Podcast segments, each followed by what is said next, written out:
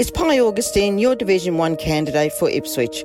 My plan is for a community that is vibrant and attracts world investment, a community that is connected with the state of the art transport system, a community that cares for our people and environment at a time of need. Division 1 needs a councillor that has the energy and motivation to get things done, a community champion. Find out more about me on my Facebook page, Pye Augustine for Division 1. This ad was approved by Pye Augustine candidate. Ipswich deserves strong and stable leadership you know you can trust. I'm Mayor Teresa Harding, and as your Mayor, Ipswich is once again a city that businesses are proud to invest in and families love to call home. To keep our city moving forward, I'm committed to reducing cost of living pressures, expanding our road and transport networks, delivering more for our suburbs, and boosting investment in grassroots sports in our community. So vote 1 Teresa Harding for Mayor for sustainable growth for Ipswich. Authorised by T Harding, 264 South Station Road, Raceview. Coming up, Mao's last dancer, Li Cunxin, in Ipswich to raise the profile of creative industries at a council hosted summit for the local arts community. And council's now closed Whitwood Road landfill at risk of causing environmental damage without remedial works at a substantial cost. It's Monday, November 16, 2020, and I'm Alan Roebuck.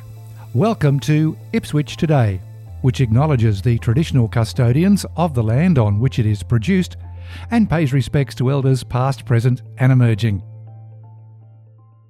This podcast is supported by Kinetics, people powered web hosting trusted by Australian businesses since 1999.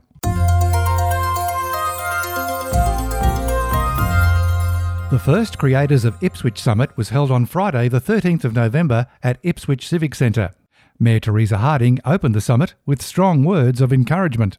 This council recognises the importance of culture in building, identifying, and fostering livability, not to mention the, the contribution of arts to our local economy. Arts and culture are at the core of the distinctive identity of great cities. Creative expression assists residents and visitors alike to appreciate the unique character of a place and its people. Our city's arts and culture strategy sets out an approach to nurturing and celebrating our local artistic community and creative economy. Today's summit is just one step of many towards achieving the goals of that strategy.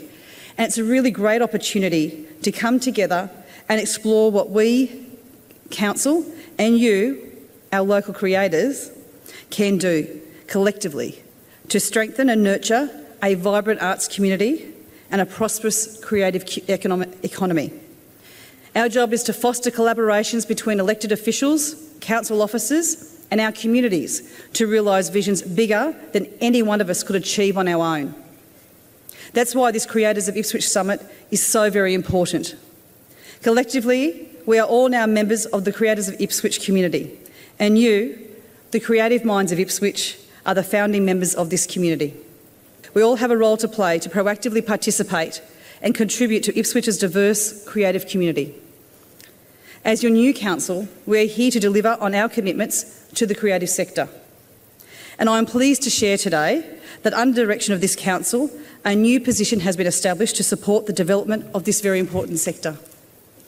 We created the role of Creative Arts Development Officer and are about to commence interviews over the coming weeks, following over 120 applications. Queensland Ballet Artistic Director Li Cunxin delivered the keynote address. I want to congratulate the Mayor and the Council for your vision and support for the arts and culture and the creative industry in Ipswich. As you all know, that being an artist, this is very close to my heart. Without arts, without the artistic journey, I would not be where I am today. I would not have the enriched life experiences that arts has given me. Li then went on to talk about his own journey from a remote village in China with virtually no arts and a daily struggle for basic food to the world stage. You can watch his emotional and heartfelt talk in its entirety on Council's YouTube channel. He closed with these words of encouragement for the creative community of Ipswich. Finally, I'd like to say to you we're all aware of the challenges Ipswich and your community have experienced in the last few years. And with uh, a new mayor, new council, a new vision, there's such incredible amount of goodwill, good wishes for you to succeed. And that's one of the reasons I agreed to speak today. I truly believe the power of dream. If you allow yourself to be open minded, to have courage to dream the impossible, to have the strength and a character to make these dreams come true through hard work, dedication, passion, tenacity. Nothing is impossible. You should have a, a wonderful, exciting first start. You should have a grand vision. You should make Ipswich the shining example, the shining light of success, of aspiration, of innovation. And you artists should lead that journey. You are the dreamers. You are people with imagination. You should be the magnet, attract other like minded artists to collaborate, to work together. You should be the igniter of vision, of inspiration, of action. If you can be that magnet and the igniter, if you can come together, then the power you can create, the difference you can make, will be unimaginable.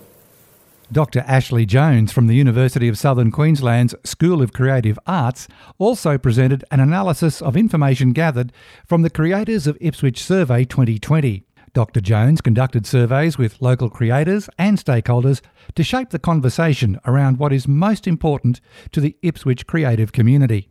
You can watch a replay of the entire summit on Council's YouTube channel.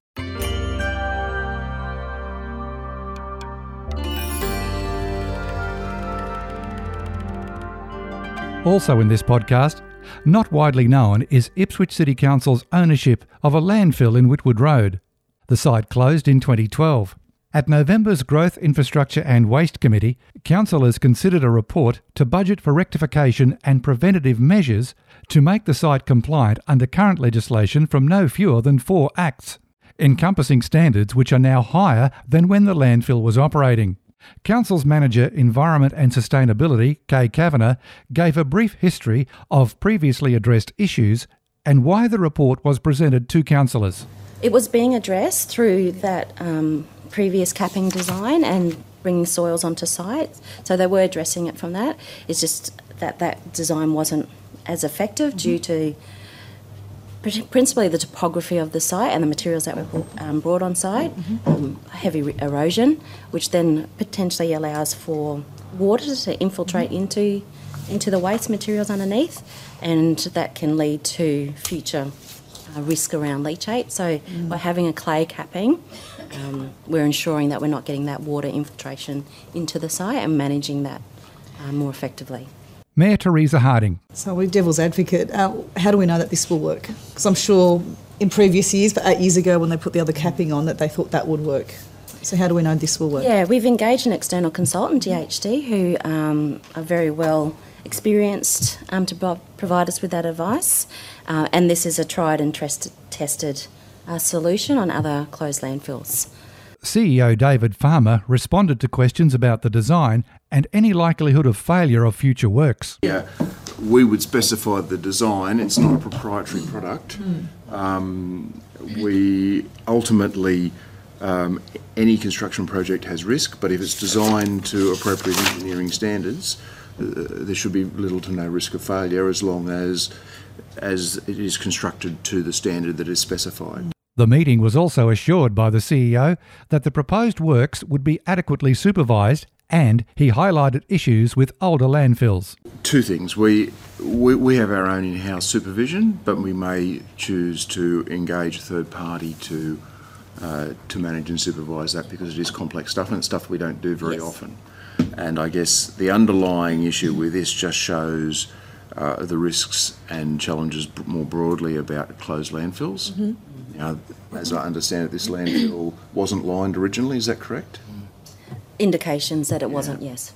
So a modern landfill has a has a clay and a, often a, a, a synthetic layer lining as well. So most of the landfills that have been established, private landfills that have been established recently, have been built to higher standards than than we operated our landfill at. Um, but we, you know, operated our landfill historically to the standards that were appropriate at the time. But they do present challenges now. The most important thing, particularly given it hasn't been um, hasn't been lined is to keep water out. Because if you get water into a landfill, that then produces leachate, which is uh, colloquially described by somebody as garbage juice, which can then um, produce significant off-site environmental effects to both groundwater and and to the surrounding environment. So it is quite a serious issue. Um, and something that we are going to have to address. Um, this is solutions being proposed. We'll, we'll pressure test this before we go um, you know, ultimately and, and spend that money. But uh, clearly, a situation where there's a, a reasonably clo- a reasonably recently closed landfill and reasonably large that's um, allowing water to get in is not acceptable to ourselves, our local community, or the government. To view a full replay of the Growth, Infrastructure and Waste Committee, just go to Ipswich City Council's YouTube channel. Minutes and officers' reports are also available on Council's website. Ipswich Today is supported by Kinetics, people powered web hosting trusted by Australian businesses since 1999. This podcast is also listener supported. Please make a once only gift or regular donation to help keep it online. Just go to ipswichtoday.com.au and click the donate button at the bottom of the page.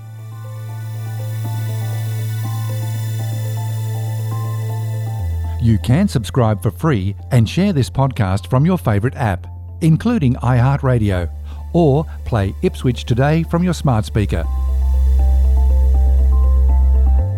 Music is supplied by Purple Planet Music. This is Alan Roebuck. Thanks for listening.